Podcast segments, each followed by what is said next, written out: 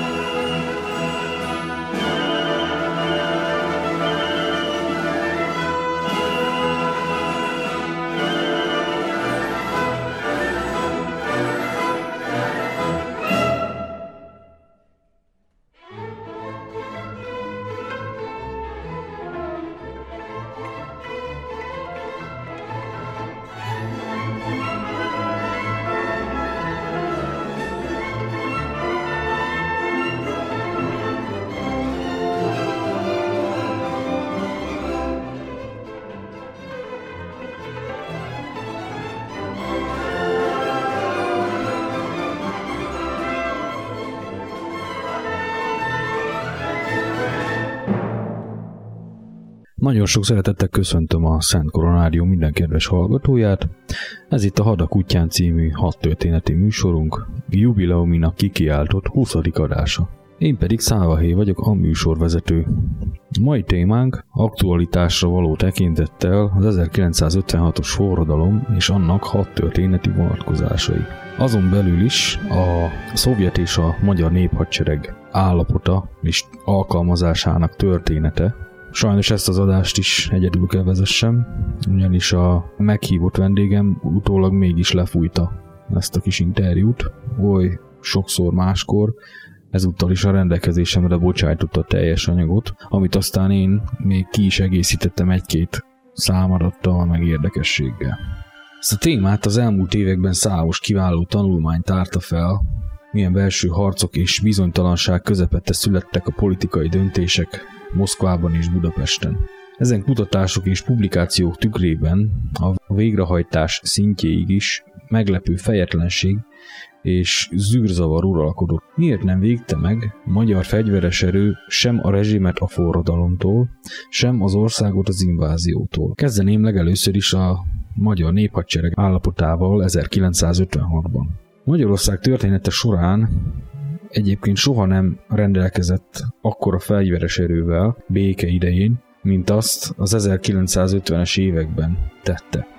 Ennek a 240 ezer fős hadseregnek akkor 700 harckocsia, 5000 lövege ágyúja és aknavetője, ezen kívül bombázó és vadászrepülőgép hadosztályai voltak. Ezt aztán 55-ben 120 ezer fősre csökkentették, és ezt a 120 ezer fős állományt is további leszerelésekkel ritkították. A tiszti és tiszti helyettesi kar döntő többségében a rendszer által a hadseregbe küldött, politikailag megbízhatónak tartott munkás és paraszt származású fiatal emberekből állt, akiket a szovjet minta után készült egyenruhába bújtattak, és mindenben a vörös hadsereg szovjet szabályzatai szerint képeztek ki. Bár a gyakori átszervezések sok tekintetben bizonytalanná tették a katona viselt emberek egzisztenciáját, ez a hivatásos katona réteg még mindig sokkal jobban élt, mint a rendszer által védelmezett uralkodó osztályok és velük szövetséges egyéb társadalmi rétegek. A hadsereg vezérkar azonban a kritikus októberi napokban szakmai és emberi értelemben teljes csődöt mondott. A szovjet katonai modell a vezetésben a merev, felülről jövő, kézi vezérlés helyezte mindenek fölé. A Honvédelmi Minisztérium, a tábornokok zöme nem irányította a csapatokat, hanem értekezletekkel és intrikálással töltötte az időt. A bürokratikus szervezetek általában így reagálnak egy válságra, és a magyar néphadsereg október 23-án és az azt követő napokban is egyértelműen nem hadseregként és erőszakszervezetként, hanem egyfajta állami hivatalként működött. Alig tíz évvel a második világháború befejezése után nyilvánvalóan nem vették igazán komolyan azt, hogy a katona szakmája bizony a háború. Általában nehéz lett volna bármely európai hadseregben híveket találni egy újabb nagy háborúnak, hiszen az 50-es évek vezérkari tisztjei a háborút rendszerint beosztott csapattisztként, tehát a legkeservesebb formájában ismerték meg. Az új magyar tisztikar, ha egyáltalán rendelkezett háborús tapasztalattal, akkor többnyire bakaként vagy munkaszolgálatosként küzdött és menekült a keleti fronton, és alapos kisebbségi érzés szerzett a szovjet hadsereggel szemben. Ennek ellenére az 1950-es évek elejére a hadsereg erőltetett túlfejlesztése volt tapasztalható. 1949 és 50-ben végzett hadnagyokból csinált vezérkari tiszteket 1956-ra, akik ennyi idő alatt a szakma alapismereteit sem tudták elsajátítani. A tábornok pedig a párt és nem a katonai akadémiák úgymond termékei voltak, így durva becsléssel azt mondhatjuk, hogy egy saját nevelésű tábornok bármely nulláról induló katonai szervezetnek legalább 15 évébe kerül, mert ennyi időbe telik, amíg bejárva a szamár létrát, megismeri minden szintjét annak a hadseregnek, amit utóbb vezényelni hivatott. Közben mellesleg el kell sajátítani a vezérkari tiszti és alsó parancsnoki ismereteket is, tehát még a 15 év is csak optimista minimum idő. És mindezt békeidőben, ahol harci tapasztalatszerzésre abszolút nincs lehetőség. A magyar néphadsereg 56-ig sem ennyi idővel, sem igazán jó iskolákkal nem rendelkezett még. A tisztek sokkal inkább a néphadsereg politikai tevékenységét, valamint a saját egzisztenciáik megteremtését tartották a katonai pálya lényegének. A laktanya udvarán tehát szívesen orrítoztak a rendszerért, de nem szívesen adták volna érte az életüket. A magyar néphadseregben a forradalmat közvetlenül megelőző időszakban a forradalom menetére is hatást gyakorló változások zajlottak le. A hadseregben 55 és 56-ban jelentős létszám elépítést és átszervezést hajtottak végre. A minisztertanács a hadsereg létszámát ekkor további 15 ezer fővel kívánta csökkenteni. A hadsereg az 1956 őszi átszervezésére kiadott szervezési intézkedésben felsorolt katonai szervezetek közül változatlan állapotban csak egy maradt. A magasabb egységek és intézmények közül megszüntettek 49-et, az új állománytábla szerint szervezetet ért át 290, más helyőrségbe települt át 21. Ezen időszak alatt kilenc új katonai szervezet felállítását is elrendelték. Ma a forradalmat közvetlenül megelőző időszakban a magyar néphadseregben a két lövészhadtest, a Kecskeméti harmadik és, és a Székesfehérvári hatodik alárendeltségében öt lövész, kettő gépesített hadosztály szervezve hadrafogható állapotban, 12 lövész, 5 gépesített, 3 harckocsi, 12 tüzér és 5 harckocsi rohamlöveg ezred volt. Fentieken kívül a 8. lövészhadosztály kötelékéből két lövész, egy gépesített, egy közepes harckocsi, egy tüzér és egy harckocsi rohamlöveg ezletet lehetett szükség esetén alkalmazni. Tovább színesítik a képet, hogy a leszervezésre ítélt katonai szervezetek felszámolását a vizsgált időszakban még nem fejezték be, és a megmaradó ezredek közül 18 ezekben a napokban került másik hadosztály parancsnokság irányítása alá. Ezen kívül jelentősen korlátozta az alkalmazás lehetőségét az is, hogy az állományváltás még csak megkezdődött. A szolgálati idejét letöltött sorállomány leszerelése a legtöbb alakulatnál már ugyan megtörtént, újoncok behívására azonban még nem került sor. Így egy-egy ezred létszáma, 5-600 fő, alig volt több, mint egy feltöltött zászlóai. A tiszti iskolákban a végzős növendékek avatását ugyan végrehajtották, frissen avatott tisztek és a katonai akadémiák hallgatói azonban szabadságukat töltötték. A tisztikar egy része leszerelés alatt állt, más része pedig bizonytalanságban élt, ugyanis október 10-ig tervezett létszámcsökkentésnek csupán a felét hajtották addig végre rajtuk. Fontos adatok ezek, mivel Budapesten a karhatalmi szolgálat katonai tanintézetekre vagyis az akadémiákra és a tiszti iskolákra épült. Fenti intézeteken kívül a fővárosban számottevő katonai erő gyakorlatilag nem volt. A magyar néphadsereg alapvető feladatai között szerepelt a társadalmi rendnek a belső ellenséges felforgatók erők elleni védelme, de a karatalmi feladatok végrehajtására a hadsereg erőit egész egyszerűen nem képezték ki. Magyar néphadsereg ugyanis nem gyakorolta tömegoszlatást, polgári zavargás kezelését, a rendőrség és az AVH támogatását. Az egykori tisztek szerint ez kizárta a kommunista ideológia,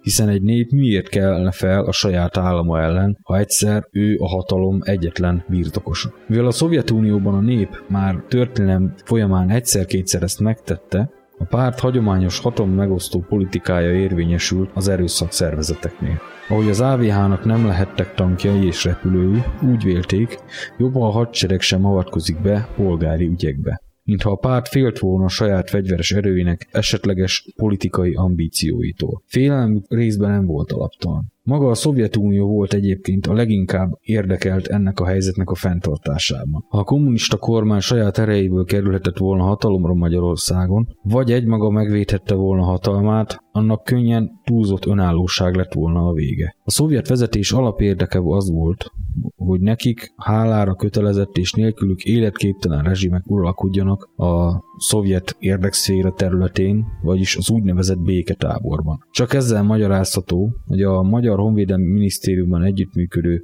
szovjet összekötő törzs, majd az ide érkező magasrangú katonák hagyták, hogy a magyar vezérkar tehetetlenkedjen és cserben hagyja saját csapatait, miközben ők ugyanabban az épületben saját erők beavatkozását szervezték. A teljes átszervezés állapotában lévő hadsereg még egységes, határozott veszetés esetén sem volt alkalmazható, a hadsereg vezetői nem ismerték fel az országban lejátszódó folyamatok és mozgalmak célját, jelentőségét, és nem tartottak a helyzet robbanásszerű változásától. A lengyelországi események hatására aztán október 20-án elrendelték ugyan a biztonsági rendszabályok bevezetését, ami az őrségek megerősítéséből, karatalmi riadótervek felülvizsgálatából, illetve összekötő tisztek küldéséből állt magasabb egységekhez, majd 21-én ezeket az intézkedéseket, mint alaptalan parancsokat egész egyszerűen visszamondták. Október 23-án a magyar néphadsereg rendelkezett ugyanazzal az erővel, amelynek szakszerű bevetése estén a forradalom egy pár nap alatt elbukik. Budapesten 6000, a város 120 kilométeres körzetében összesen 26 ezer katona állomásozott, 350 páncélossal, vagyis néphadsereg páncélos állományának felével.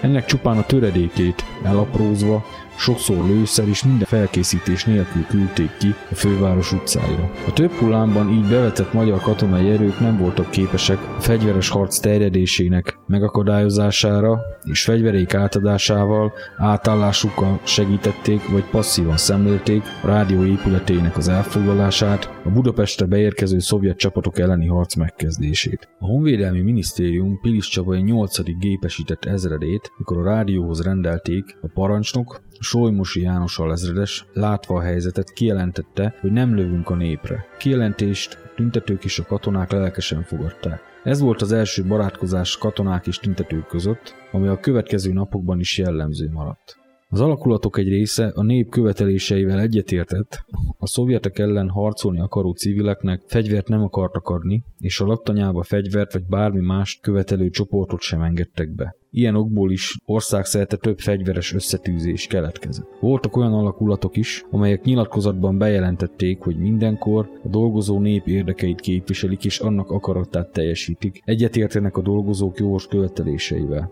A lakosság és a hadsereg erői között kialakult összetűzések másik oka az volt, hogy a lakosság egy része többszöri figyelmeztetés után sem vette komolyan azt, hogy a hadsereg alapvető kötelezettsége a katonai objektumok és az ott lévő fegyverzet megvédése. Az események alakulását többek között befolyásolta a polgári lakosság aktivitása, így az objektumok védelmét ellátó fegyveres erők sokszor csak az eseményeket követve, a tömeg tevékenységére reagálva próbálták elejét venni a fegyveres erőszak alkalmazásának, hanem a konfrontáció megelőzése érdekében különböző rendszabályokat foganatosítottak. Ilyen volt például október 25-én Győrben, amikor is fegyver nélküli katonákat és tiszteket küldtek az utcára azzal a feladattal, hogy beszélgetéssel próbálják meg rávenni a tömeget a szétoszlásra. A tisztek kisebb csoportok részére beszédeket is tartottak. Ugyanott október 26-án a laktanyánál gyülekező tömeg feloszlatása érdekében a zenekart és 50 fegyvertelen katonát is bevetettek, akikkel együtt a tüntetők zeneszóval elvonultak a laktanya elől. Vidéken a központi vezetés még kevésbé működött, ott az egyes parancsnokon múlott, mit tesznek a rendszer fegyveres erői, ezért az események lefolyása nagyon sokszínű volt. Egyes helyeken véres összecsapások történtek, néphadsereg és a szabadságharcosok között. Sok esetben a katonák követtek el túlkapásokat a tüntetők ellen. Várpalotán azonban a parancsot, hogy géppuskával a tüntetőkre tüzeljenek, a legénység megtagadta. A tömegek aktivitására jellemző, hogy október 24-e és 29-e között a magyar néphadsereg ulakulatai nem végleges adatok szerint több mint 50 településen 70-80 esetben kerültek a lakossággal összetűzésbe. Ezen összetűzések áldozatainak száma összesen 300 fő volt. Az összetűzés fogalmába a védelemre kijelölt katonai és polgári objektumokat ért incidensek, támadások elhárítása, a katonaság és a fegyveres felkelők harcai és a fegyvertelen tömeg ellen alkalmazott erőszak, sortüzek lövése is beletartozik. Az utóbbiak közül súlyosságával kiemelkedik az a tűzcsapás, amelyet október 26-án hajtott végre a magyar légierőgépe Tiszakécskén. A Kecskeméti 3. lövészhadtest parancsnokának, a keményvonalas Gyurkó Lajos vezérőrnagynak az utasítására Kummadarasról felszálló vadászgéppár egyik fedélzeti géppuskájával belelőtt a himnuszt éneklő tömegbe, minek következtében 17-en életüket vesztették. A régi rendszer hívei egyébként, itt elsősorban karhatalmistákra kell gondolni, először október 23-án délután órákkal a budapesti rádiónál történt tűznyutás előtt Debrecenben használtak először fegyvert, három ember halálát okozva. Vidéken az események Bács-Kiskun, Győr, Sopron, Komárom, Somogy, Pest és Veszprém megyébe voltak a legélékebbek, Mégis volt különbség Budapest és a vidék között. A fővárosban ugyanis valóságos háborúvá fejlődtek a dolgok, akik a vidéken élők közül harcolni akartak, több helyről szervezett csoportokban indultak a fővárosba, hogy aztán az igazi szabadságharcban vehessenek részt. Bármilyen különbség is volt a fővárosi és vidéki események között, a nemzetegysége 1848 óta nem volt oly szilárd, mint 1956-ban. A tüntetőkből forradalmárok, aztán szabadságharcok lettek, végül pedig az általuk megválasztott és Nagy Imre által elismert főparancsnokság vezetése alatt nemzetőrök lettek, és október 28-a győzelem napja után sikeres konszolidálásba kezdtek. Október 24-én Budapesten kb. 7000 magyar honvédkatona és 50 magyar harckocsi lehetett. A Honvédelmi Minisztérium jelentése október 24-én reggel 4500 katona bevetéséről és 1300 fő központi tartalékról adott számot. A rendőrség erői passzívak maradtak, magyar egységek az aktív harctevékenység folytatására határozott parancsot nem kaptak. A központi városrészekben kialakult súlyos helyzet, valamint a megerősítés elmaradása miatt október 26-án vált bizonyossá, hogy a hadsereg ketté szakadt. Budapesten és vidéken a helyzet azt mutatta, hogy az alakulatok többsége passzív magatartásával bátorítja, erősíti a forradalmi erőket, amíg néhány alakulat beállítottságától függően minden eszközt felhasznált a sokszor végtelen, követelésüknek békés eszközzel érvényt szerezni akaró tömegek ellen. A legfelső politikai és katonai vezetés a hatalma megtartása érdekében október 27-én és 28-án egy utolsó erőfeszítésre kényszerítette a néphadsereg erőit. Ebben az időszakban az őrzésre kijelölt objektumaikat védő katonák egy része elvesztette a minimális kompromisszumkészségét is, és a polgári lakosság kevésbé erőszakos törekvéseit is az erő fegyverek alkalmazásával utasította vissza. Szerepet játszott Janza Károly altábornagy, a Bata István helyébe október 27-én lépő új honvédelmi miniszter parancsa is, amelyben a csapatoknak a fegyveres csoportok elleni harc folytatására, objektumaik további védésére adott utasítást. A valós problémák megoldásában az egység, magasabb egység parancsnokok az esetek többségében nem kaptak szolgálati előjáróitól segítséget, és az egyszemélyi döntésen alapuló felelősséget sokan nem vállalták. Néhány egységet leszámítva nem is avatkoztak be sem a rendszer mellett, sem ellene. A csapattisztnek és a közlegénynek ugyanis nem a stratégiai mérlegelés a dolga, hanem hogy esküje szerint megvédje hazáját és honfitársait. A kézi vezérléshez szoktatott, felső parancsot váró hadsereg zöme a forradalom 12 napja alatt lényegében tehetetlen szemlélője maradt az eseményeknek. Fordulat október 28-án következett be. Felkelő csoportok harci sikerei, a magyar néphadsereg alkalmazhatatlansága és a szovjet erődemonstráció kudarca a magyar felső politikai vezetésben is tovább erősítette azok táborát, hogy a kialakult válság megoldásában egyedül a politikai eszközök alkalmazása a legcélra vezetőbb. Két lehetséges út állt a vezetés előtt. Az egyik, hogy továbbra is elutasítják a népjogos követeléseit, nem változtatnak a kormány összetételén, illetve a szovjet hadseregre támaszkodva folytatják a felkelők elleni harcot. A vitából a szovjet vezetés támogatását is elnyerő, politikai rendezésnek elsőbséget adó Nagy Imre és hívei kerültek ki győztesen. Legalábbis akkor még így tűnt. 28-án 13 óra 20 perckor Nagy Imre beszédében azonnali tűzszületet rendelt el, 17 óra 25 perckor elhangzó rádióbeszédében a Nagy Imre nemzeti demokratikus mozgalomnak nyilvánította az előző napok megmozdulásait, és többek között bejelentette a szovjet csapatok azonnali kivonását Budapestről, illetve tárgyalások megkezdését a szovjet haderő teljes kivonásáról az ország területéről. Forradalmi harcok október 28-ig központi vezetés nélkül folytak. Az egyetemi hallgatókra, szabadságharcosokra 1848 ideái nagy hatást gyakoroltak, a nemzetőrség példájára 28-a után nemzetőrségnek kezdték magukat nevezni. Központi szervezésnek megkezdése Kopácsi Sándor forradalom egyik vezéregyénisége nevéhez kötődik. Forradalom győzelme után a Honvédelmi és Belügyminisztérium, bár még mindig a szabadságharcosok lefegyverzését kívánta, az elbocsátott szabadságharcosok helyén kezelhető nemzetőrséget akart látni. Október 29-én Nagy Imre követelte Kopácsitól, hogy valódi szabadságharcosok legyenek a nemzetőrségben, mert a néphadsereg alakulatai alkalmatlannak bizonyultak e feladat ellátására. Az események átértékelése a magyar néphadseregben is új helyzetet teremtett. Azok a kötelékek, amelyek október 28-ig is a forradalmi erőket támogatták, magatartásuk helyességét látták igazolva. Az eseményeket passzívan szemlélők többsége aktívan bekapcsolódtak. Most elmegyünk egy kis szünetre, és a továbbiakban a szovjet hadseregről, megszálló előről és az intervencióról fogok beszélni. Győztünk, győztünk, tavasz lett az őszünk, győztünk, Győztünk, győzelem megőrzünk.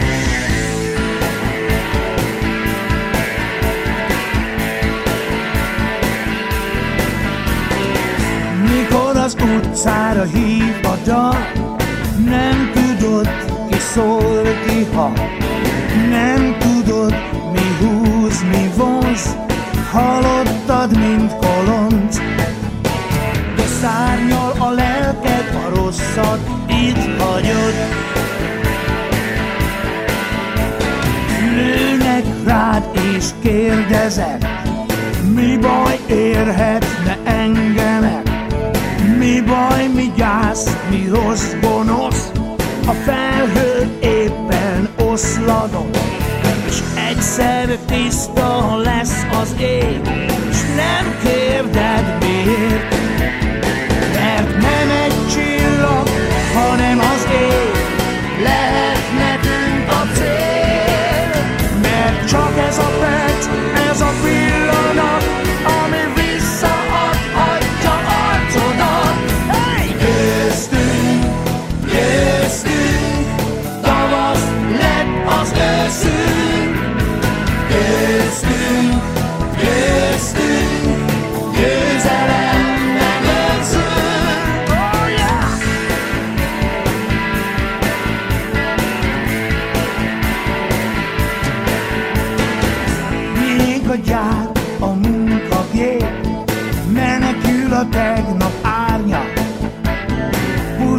Megszólást kiáltott rá, de nem erőm volt hiába. Ó, nagy Isten!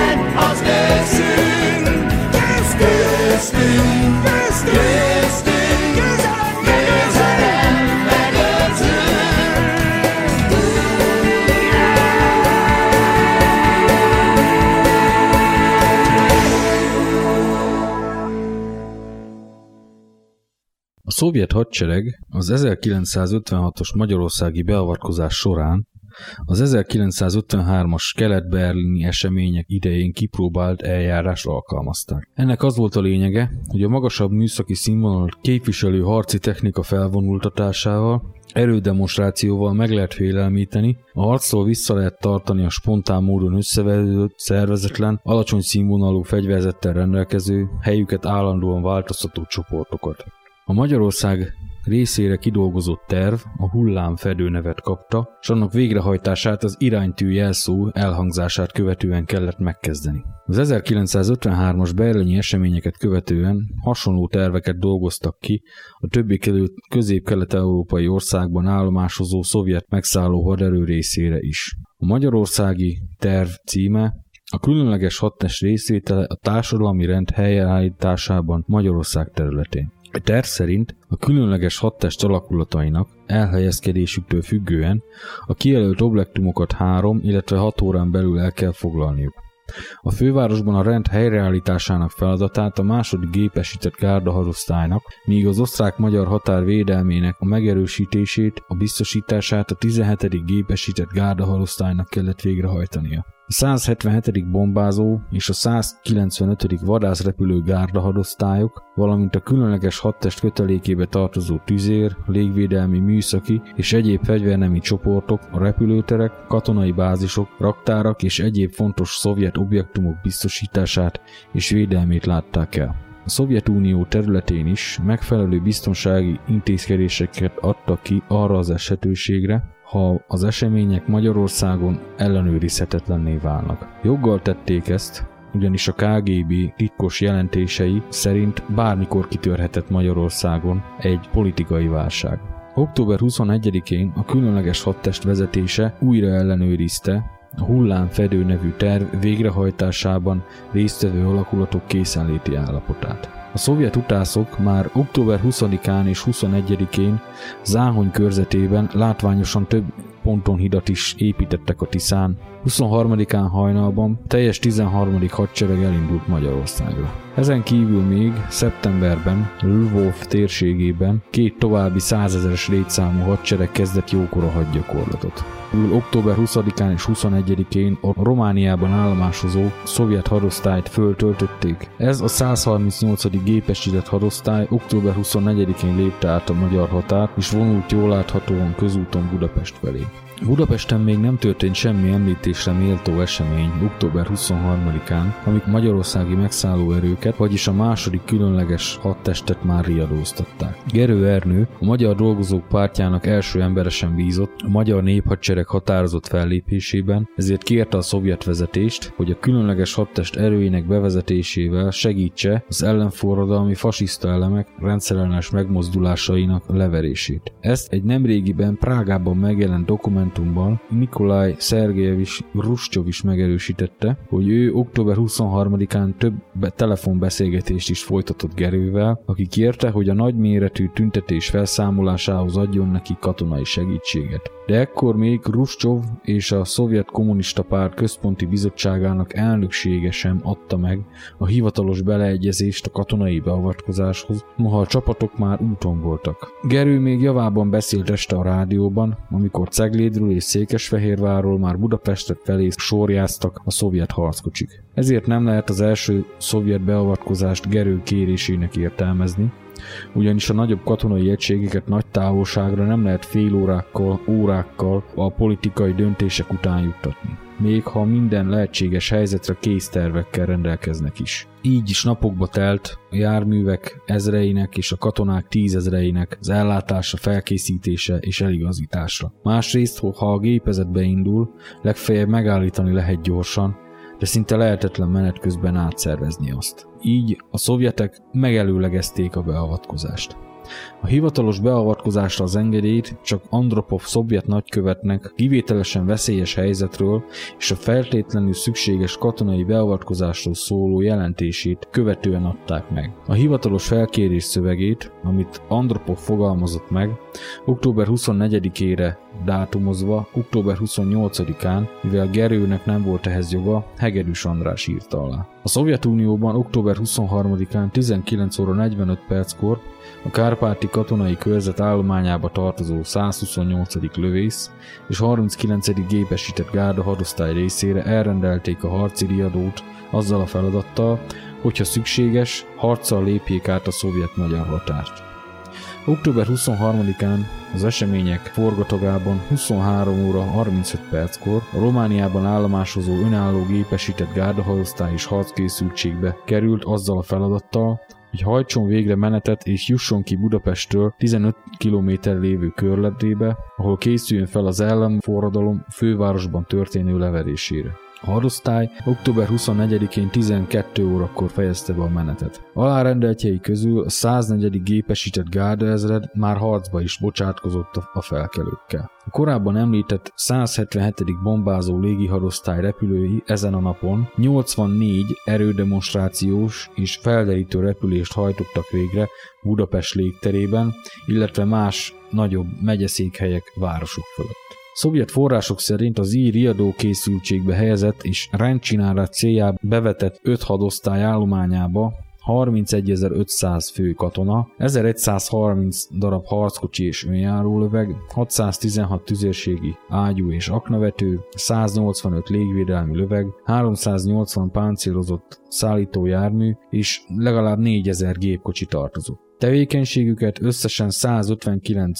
vadászrepülő és 122 bombázó á, ö, biztosította. A szovjet katonai erők felvonulásának ezen időszakában a vadászrepülők fedezték a menetbe lévő csapatokat. Az első szovjet harckocsik Budapest utcáin október 24-én hajnalban jelentek meg. A párt vezetőinek elképzelései szerint a katonai erők demonstrációja mindenek előtt az elrettentést, a fegyelmezetlen magyarok megrendszabályozását szolgálta volna. Október 24 és 30 között Budapest utcáin valóban elkeseredett harcok vívtak ezek a csapatok, de főleg azért, mert nem harcra, csak erre az úgynevezett erődemonstrációra készültek. A magyar pártvezetés által időközben felállított katonai bizottság átvéve a fegyveres erők feletti irányítást a forradalom első napjaiban megpróbálta úgymond karhatalmi mozgásba hozni a hadsereget, felfegyverezni a kommunistákat, a munkásokat, megszervezni és biztosítani az együttműködést a magyar és szovjet csapatok között. A katonai bizottság a hadsereg tevékenységére elsősorban a politikai vezetés szándékát kifejező általános miniszteri parancsokon keresztül hatott, illetve a Budapesten végrehajtott katonai akciók egy részének megtervezésében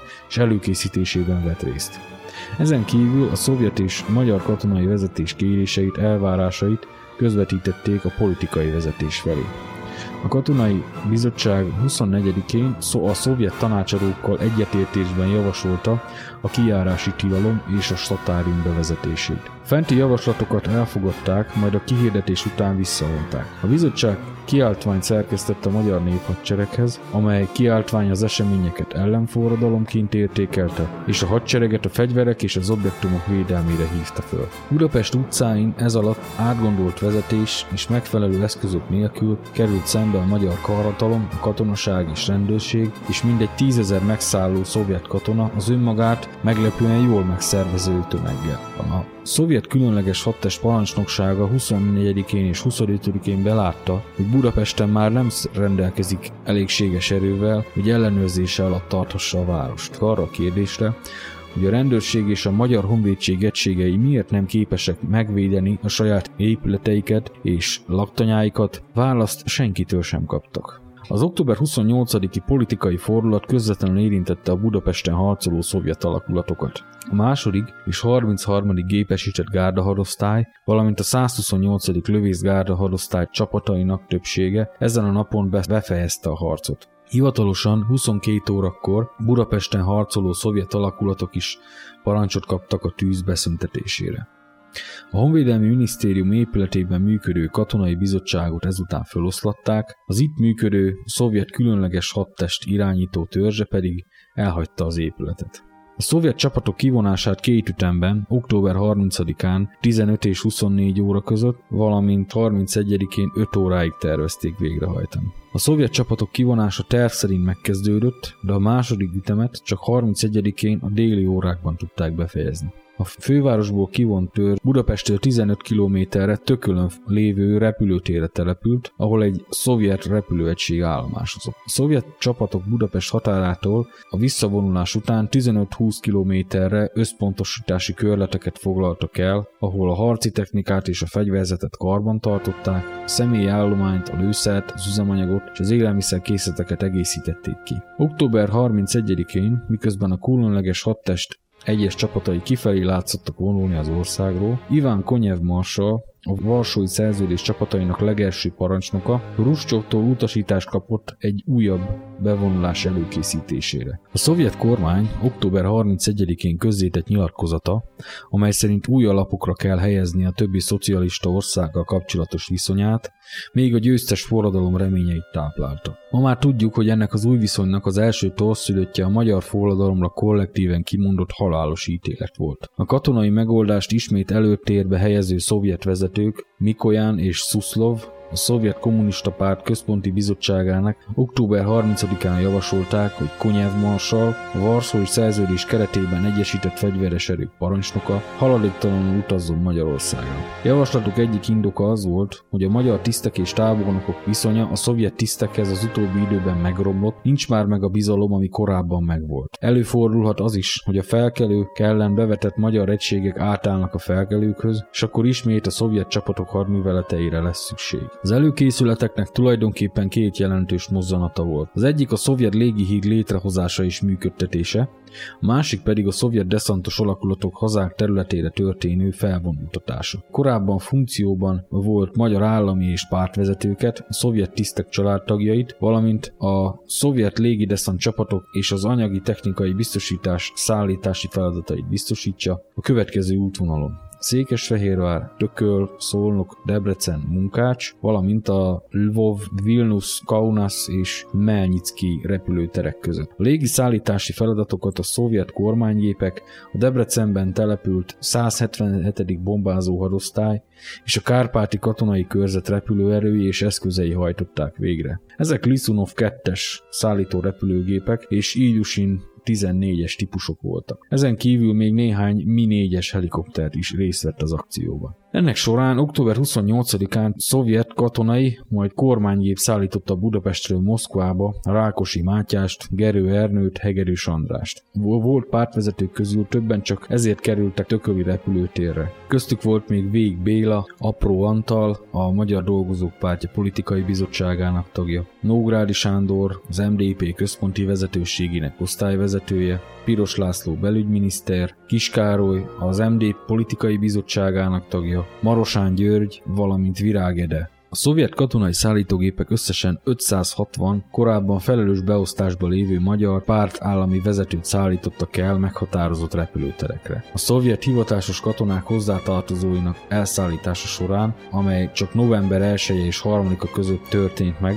a szovjet légierő gépei több mint 600 családot telepítettek át. A légihíd hadművelet sajátos kényes területét képezte két, a 7. és 31. szovjet légideszant hadosztály kijelölt ejtőernyős erőinek és eszközeinek Magyarországra történő szállítása. A 7. Gárda légideszant hadosztályhoz tartozó 108-as légideszant ezred néhány héttel a forradalom előtt riadóztatva volt. Október 19-én és 20-án települtek át a Barti térségben lévő repülőtereikre, Vilniusba és Kaunasba. A 108-asok szállítását 99 darab Il-12-es nehéz szállítógép végezte. A 108-as és 80-as ezredet november 1-én ismételten bevagonírozták, november 1 -e és 3-a között átcsoportosították a Magyarországhoz közelebb lévő Lvov és Melnyecki repülőterekre. 108-asok zászlóaljai vasúton Beregszászig jutottak el. A 7. Gárda légideszant hadosztály két ezrede, a 108-as és a 80-as budapesti harcokban is részt vett.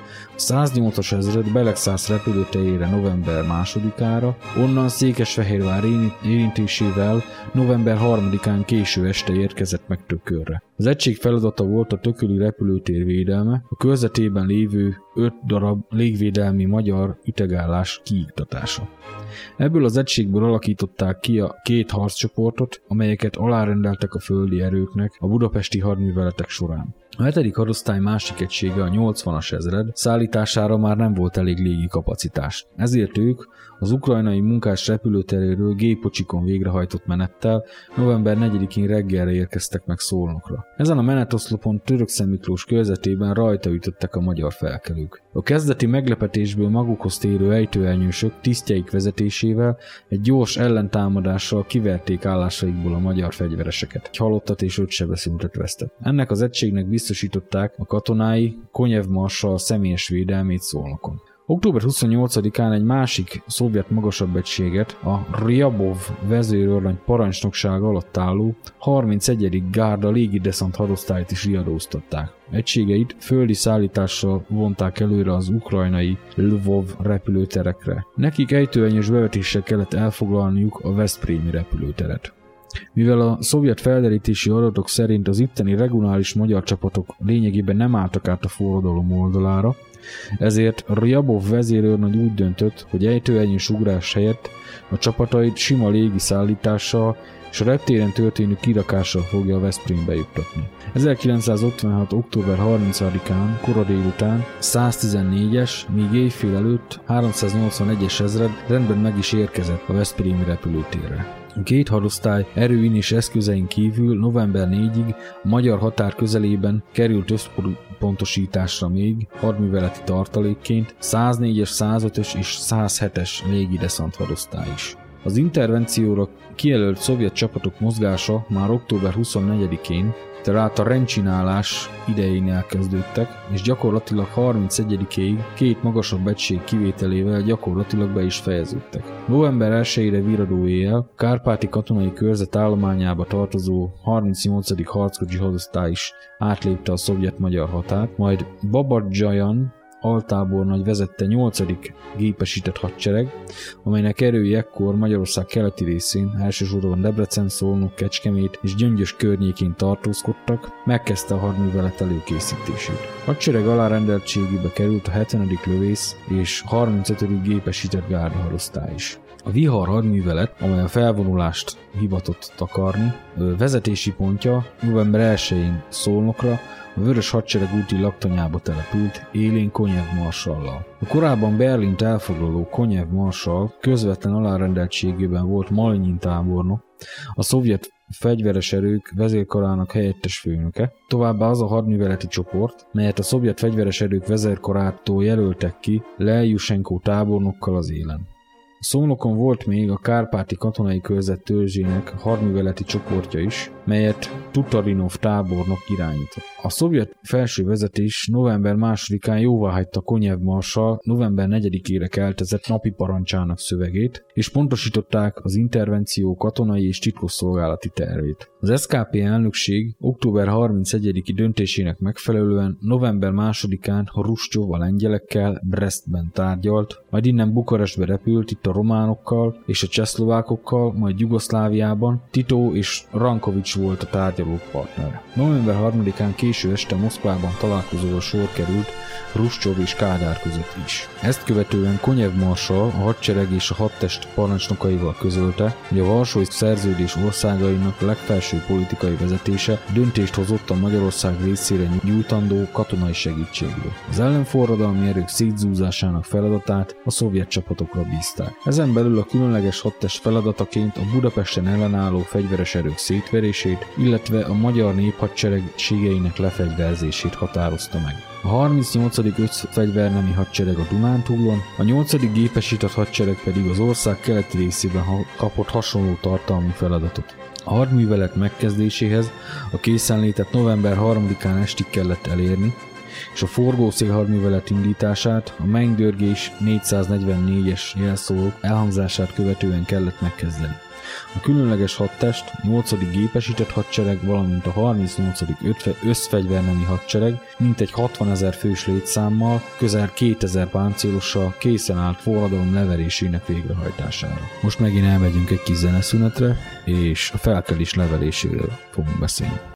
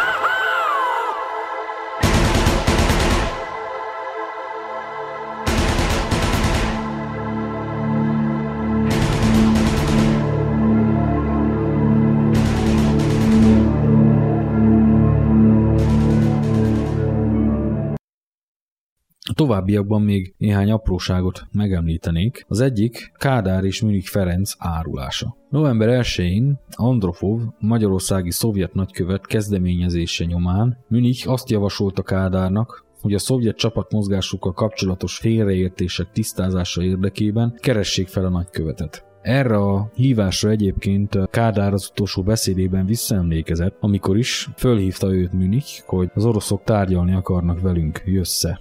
Abban a pillanatban döntötte el Kádár lényegében Magyarország következő 40 évének a sorsát. A nagykövetség előtt közölték, hogy mindkettőjüket a szovjet tököli repülőtérre viszik. Itt Andropov elmondta, hogy magas beosztású vezetők akarnak Moszkvában tárgyalni. Egy Lisunov 2-es típusú repülőgépen aztán a legenda szerint egy magyar második világháborús vadászpilóta szállította őket Szolnokon át Munkácsra. Innen az Ungvári párbizottságra utaztak, ahol egy rövid pihenőt tartottak és találkoztak Brezsnyevvel. Ezután Brestbe repültek, majd a repülőtéren, ahol Kádárt és Müniket elkülönítették egymástól, Kádárt egyedül, míg a többiek Brezsnyev, Münich és Bata egy másik Ilyushin 14-es típusú repülőgéppel utaztak Moszkvába. A Vnukovói repülőtéren Kádárt Igor Medvegyev a központi bizottság részéről és Nikolaj Zuba a magyar delegációk állandó tolmácsa fogadta. Másodikán és harmadikán Moszkvában pontosították és véglegesítették a Kádár vezette új kormány személy összetételét. Ez pedig Münich, Apró, Rónai Kis, Marosán, Gossa és Dögei. Végleges formát kapott az új vezetés színre lépésével kapcsolatos több dokumentum is. Ennek kidolgozásában az októberben Moszkvába támozott kemény vonalas vezetők, vagyis Rákosi, Gerő és társai vettek részt. November 4-én 5 óra 5 perckor a Kárpát-Ukrajna területéről a Szolnoki rádió hullámhosszán beolvasták az új kormány nyílt levelét. Az adást Ungvárról, Csehszlovákiából és Balatonszabadiból rádióállomásokról, illetve a katonai intervencióban résztvevő seregtestek propaganda egységeiről rádión sugározták. 5 óra 20 perckor hangzottak el a Kossuth rádióban Nagy Imre híressé vált drámai szavai is. Az SKP elnökség döntése szerint Kádárék a Moszkva Munkács Miskolc Szolnok vasútvonalon november 4-én Moszkva idő szerint 7-8, magyar idő szerint 9-10 órakor érnek, térnek vissza Magyarországra. A katonai beavatkozásnak egy fontos színfoltja volt még a tököli tárgyalások. November 1-én az esti órákban Andropov magyarországi szovjet nagykövet, Uszta Gyula vezérőrnagy, a szovjet nagykövetség összekötő főtisztje útján közölte a magyar kormánya és vezérkarral, hogy a szovjetek tárgyalni kívánnak a csapatai további kivonásáról. Elmondta, hogy a delegáció vezetésével Malinyin tábornokot bízták meg, aki Konyev halálrendeltségében szolgált. Az első tárgyalásra november 3-án délelőtt került sor a Honvédelmi Minisztériumban. Malinyin tábornok azt kérte, hogy a tárgyalásokat este 8 órakor tökölön folytassák, mivel neki a nap folyamán Moszkvával egyeztetnie kell. Kormányfő Megbízása alapján Maléter Pár vezérőrnagy, akkor már honvédelmi miniszter, Kovács István vezérőrnagy, mint vezérkari főnök, Szűcs Miklós ezredes, a Magyar Vezérkar hadműveleti csoportjának főnöke, és Erdei Ferenc, a minisztertanács egykori elnök helyettese, két személygépkocsival, egy rádiódóval felszerelt járművel, illetve megfelelő fegyveres kísérettel kiutazott tökörre. A magyar küldöttséget egy tárgyalóterembe vezették. Malinyin hadsereg tábornok, valamint Sztyepancsenko tábornok, a szovjet hadsereg politikai főcsoportfőnök helyettese, mint egy 5-6 perces várakoztatás után lépett be a terembe. Rövid hűvös üdvözlés után csak annyit mondtak, hogy napközben nem tudtak egyeztetni. Ekkor kivágódott az ajtó, és Szerov, a KGB akkori főnöke, nyolc géppisztolyos altisztel benyomult a terembe, és letartóztatta a magyar delegáció tagjait. Maliter Pál megpróbált oroszul tiltakozni, de Szerov válaszra sem méltotta őt. Zürjanov kgb tábornok Szerov utasítására átadott Maleskó ezredesnek egy a delegációról elvett vázatot. Mivel ez munkatérkép volt, ezért engedélyezték neki, hogy bizonyos adatait térkép alapján pontosítson. Szűcs ezredest, egy géppisztolyos KGB-s altiszt felvezette a különleges hadtest vezetési pontjára. Miután végeztek a dolgok hivatalos részével, Szűcs ezredes megkérdezte Maleskó ezredest. Nem értem, miért kellett ezt az egész letartóztatási cirkuszt megrendezni. Az orosz ezredes néhány percig gondolkodott, majd intett az őr felé. Maleskó szerint maléterék helyzetüket igyekeztek méltósággal kezelni, nem titkolták, hogy mélységesen megdöbbentette őket a szovjet félárulása. Végezetül pedig a forgószél hadművelettel, vagyis a forradalom leverésével indított katonai akcióval foglalkozunk. A Vorgószi hadművelet megkezdése előtt a szovjet katonai parancsnokság a várost védő felkelő és katonai erők megtévesztésére felhasználta a magyar kormány tökölön letartóztatott tárgyaló küldöttségétől elvett mobil rádióállomást, melyen keresztül a KGB fogságába került Maléter Pál honvédelmi miniszter nevében táviratban a magyar néphadsereg alakulatainak parancsot adtak arra, hogy ne lőjenek a Budapestre visszatérő szovjet erőkre. Ezen a napon megindult a 8. szovjet hadsereg alárendeltségébe tartozó 30. harckocsi gárdahadosztály Budapest irányába. November 4-én egyes magas beosztású honvédelmi minisztériumi vezetők esetében már éjfélkor, a vezető szervek esetében pedig hajnali 3 óra 30 perckor különleges rendeltetésű szovjet harccsoportok körbefogták a meghatározott katonai vezetők lakásait, behatoltak a Honvédelmi Minisztérium és az Országos Légvédelmi Parancsnokság épületébe, amit 6 óra 30 percre is foglaltak. A Légvédelmi Parancsnokság megszállása során Hamza László főhadnagy ügyeletes tisztet agyonlőtték. A Honvédelmi Minisztériumban 13 tábornokot és 300 tisztet fegyvereztek le. A vezetők egy részét tökörre szállították. A szovjetek utasították az ügyeleti szolgálatokat, hogy továbbítsák Münich Ferenc, a Kádár kormány fegyveres erők miniszterének parancsát. Elrendelem, hogy a magyar néphadsereg egységei ne tüzeljenek a szovjet egységekre. Parlamentereket küldjenek az odaérkező csapat elé. Ez az intézkedés, illetve a Magyar nevében tett távirat alapvetően meghatározta a magyar néphadsereg alakulatainak a szovjet katonai intervenció időszakában tanúsított magatartását. Ezúttal már szó sem volt erődemonstrációról. November 1-től a 38. hadsereg megkezdte a Dunántúl körülzárását, a 128. gépesített hadosztály a repülőterek körülzárásával foglalkozott. Akárcsak 1944-ben, most is külön csoportosítás jelöltek ki Budapest ostromára. Lascsenko altábornagy három és fél hadosztályjal indult a főváros ellen, előbb szabályosan körülzárva, majd a főútvonalak mentén elfoglalva azt. Ebben az időben a szovjet gépesített harckocsi és lövészhadosztályok tankjai, önjáró lövegei, gépkocsi oszlopai besorolva harc előtti alakzatba várták mennydörgés 444 jelszó elhangzását, amely november 4-én Moszkva idő szerint 6, magyar idő szerint 4 órakor bekövetkezett, forgószél Fedő nevű hadművelet végrehajtása kezdődött. A parancsban meghatározott objektumok elfoglalására, kijelölt osztagok és a különleges hadtest kötelékébe tartozó hadosztályok főerői, a főváros környékén települt felkerülő erők egy részének ellenállását leküzdve Budapestre 5 órakor különböző irányokból betörtek. Katonailag változatos kép alakult ki. Óbudán és Csepelen a nemzetőrök álltak ellen a szovjet támadóknak, Soroksánál, a Jászberényi úton, a Kőbányai úton, a Csajkovszki parknál pedig a néphadsereg hivatásos katonái kerültek szembe a szovjetekkel. A hivatásos magyar katonai alakulatok csak szorványos és összehangulaton ellenállást tanúsítottak, és egyetlen egy olyan egységről sem tudni, amely átállt volna a szovjetek oldalára.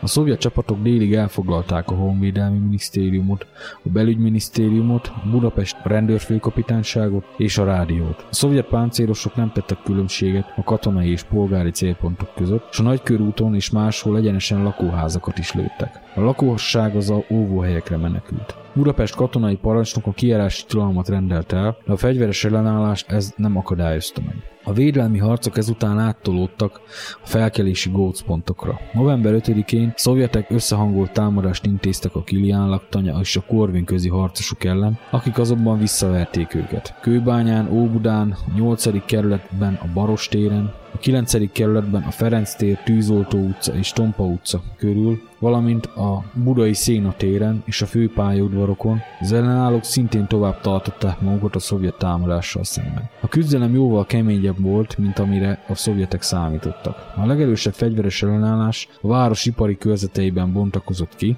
ezek ellen a szovjet hadvezetés egyidejűleg vetett be légierő és ezért erős tüzérségi támadást. Budapest védelmére a hivatásos hadsereg részéről csupán a Mecséri János alezredes által vezetett Esztergomi hadosztály tett kísérletet. Az alárendeltségükbe tartozó két könnyű és egy közepes lövegraj, valamint egy honi légvédelmi tüzérüteg részvételi. Tíz órakor tüzet nyitott egy szovjet katonai menetoszlopra. Két harckocsit és egy személygépocsit kilőttek, a szovjet katonák és a teherautókon lévő AVS kisztek közül több, többen megsérültek, és 13-an életüket vesztették. A többiek elmenekültek. Délután ugyanezen lövegek már más helyre nyitottak tüzet, amikor egy oldalkocsis motorkerékpárt lőttek ki. Az egyik szovjet harckocsi üzemanyag tartáját is eltalálták, de a kigyulladt harckocsi még el tudott menekülni. Budapest más részében, Kőbányán, egy másik légvédelmi alakulat lövegei nyitottak tüzet a közeledő szovjet harckocsikra.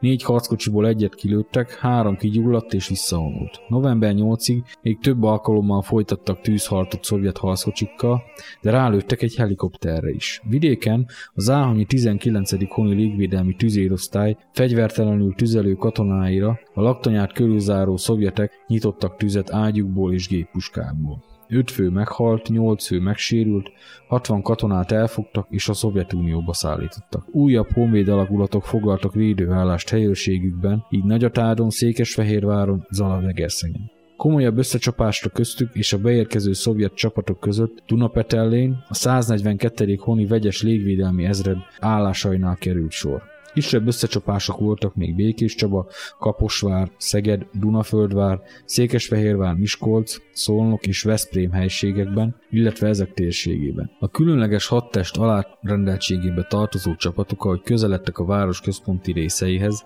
egyre nagyobb ellenállásba ütköztek, ezért Konyev Marsra szükségesnek tartotta a hadtest megerősítését egy-egy harckocsi és nehéz rohan lövegezreddel is. Ezen kívül még két ejtő ernyős deszant ezredet is odarendelt. A hadtest ezen kívül egy lövész, egy gépesített és egy tüzérezredet, két nehéz aknavető és sorozatvető dandát vetett be a harcokba. November 5-én, egyes magyar források szerint 7-én vagy 9-én 13 órakor Obaturov hallosztályának alegységei 170 ágyúval és aknavetővel mért elős tűzcsapás után ismét megkezdték a romanot a Korvin mozi környékén lévő ellenállási góc felszámolása érdekében. A tüzérségi támadás után 15 órakor szovjet csapatok megindították a rohamot. Az épület tömböt tankokkal vették körül, a Kilián laktanyát is hamarosan elfoglalták. Estére, magyar források szerint ez 7-én történt, felkelők ellenállását lényegében az egész város részben beszüntet. Óbudán, a Schmidt kastélynál többnapos eredményes harc után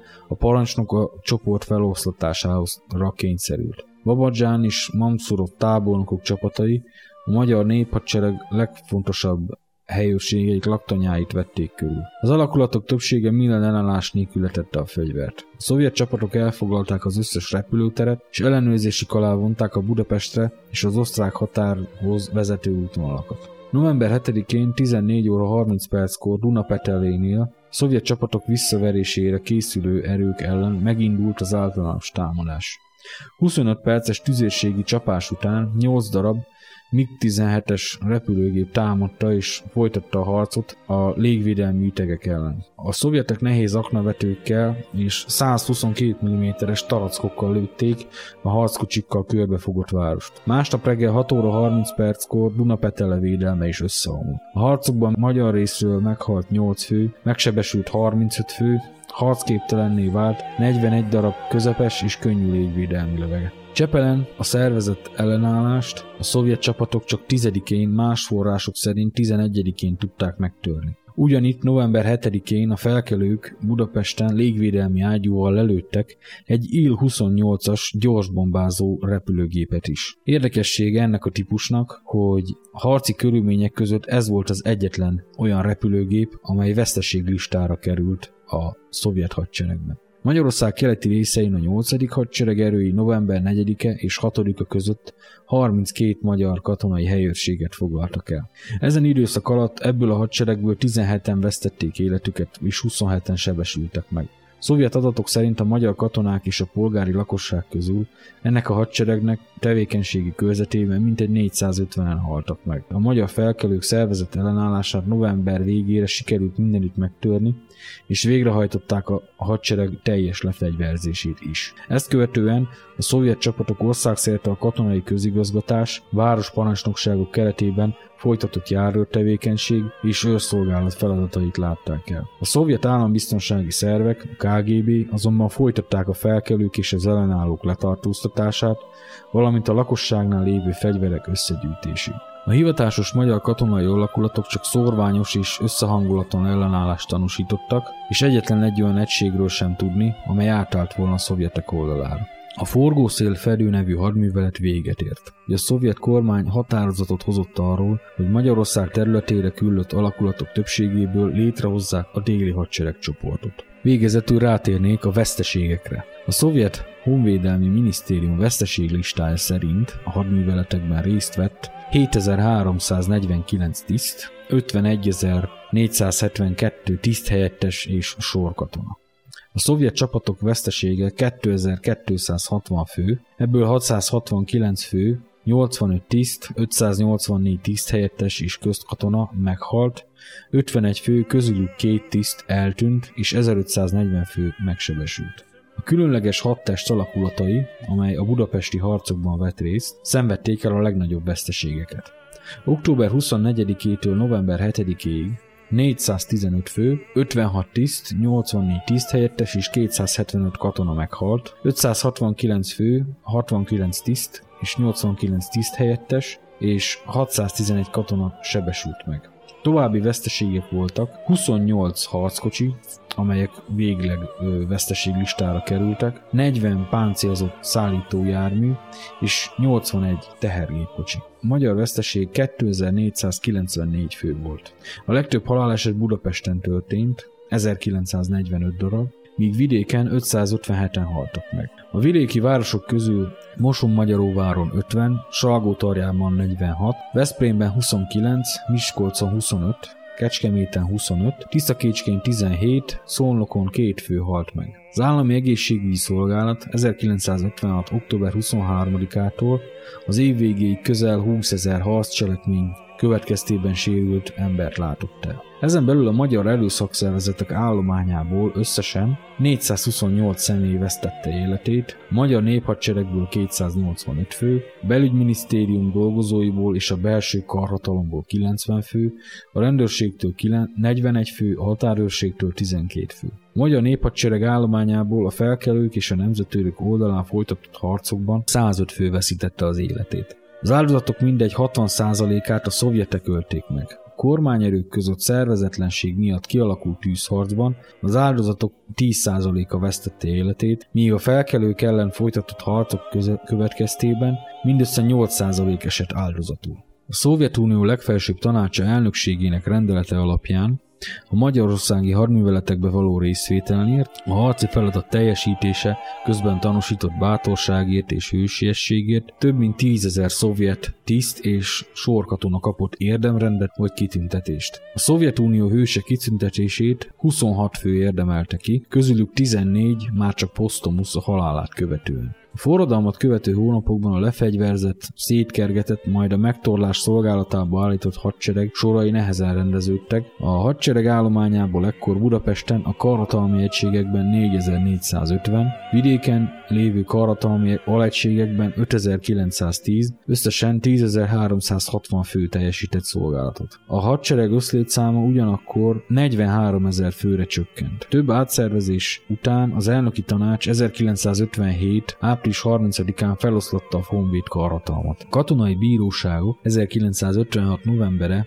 és 1958. december 31-e között 5174 terhelt ellen 2887 ügyben jártak el, és 3608 elmarasztaló ítéletet hoztak, melyből az ellenforradalommal kapcsolatos büntettek miatt elítéltek száma rendes eljárás során 1216, gyorsított eljárással 379 fő volt. A vizsgált időszakban ellenforradalmi büntettekért a katonai bíróságok 113 főt ítéltek halára. Az ítéletet 169 főn, a katonai bíróságok 88 főn hajtották végre. Maga a szovjet vezetés sem volt elégedett csapatai teljesítményével. Azokat a szovjet egységeket, amelyeket október 24-én küldtek a főváros ellen, vagy már hosszabb ideje teljesítettek a szolgálatot, november 15-e után kivonták az országból. Java részük a második különleges hadtest kötelékeiből kerültek ki.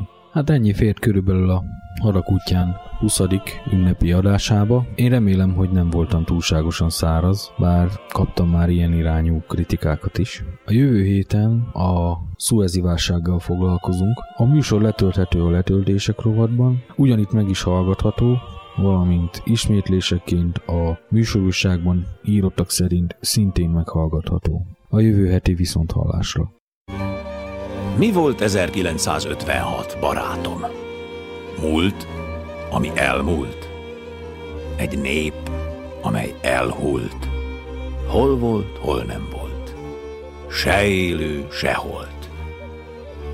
Elfelejtetted a tettet, amikor a semmiből sok ember valamit teremtett. Sokáig nem is lehetett hallani, hogy mi volt ez a valami. Hogy valami volt. És ez a szabadság. És hogy futott előle a gasság? Pattant a ránk szorított bilincs, amikor utcára lépett, a sok neve nincs. A sokat emlegetett nép. Aki látta, felejthetetlen a kép.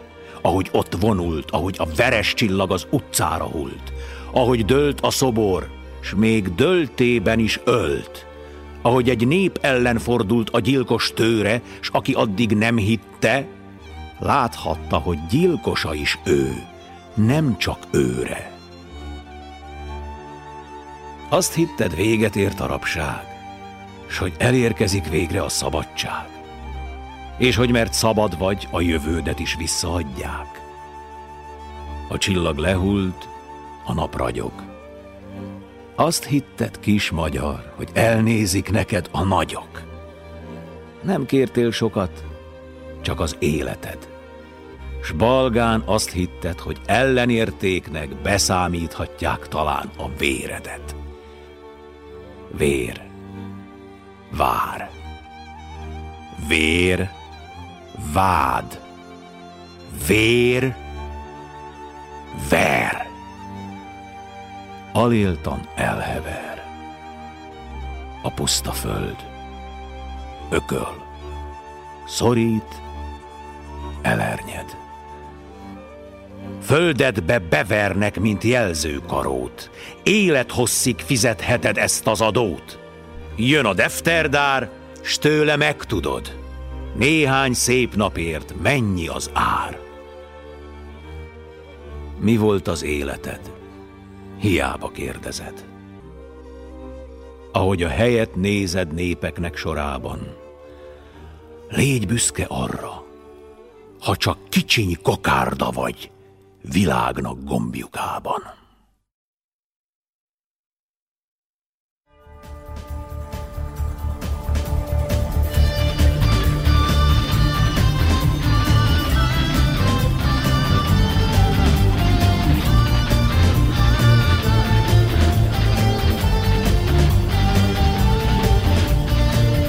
www.szentkoronarádió.com A tiszta magyar hang.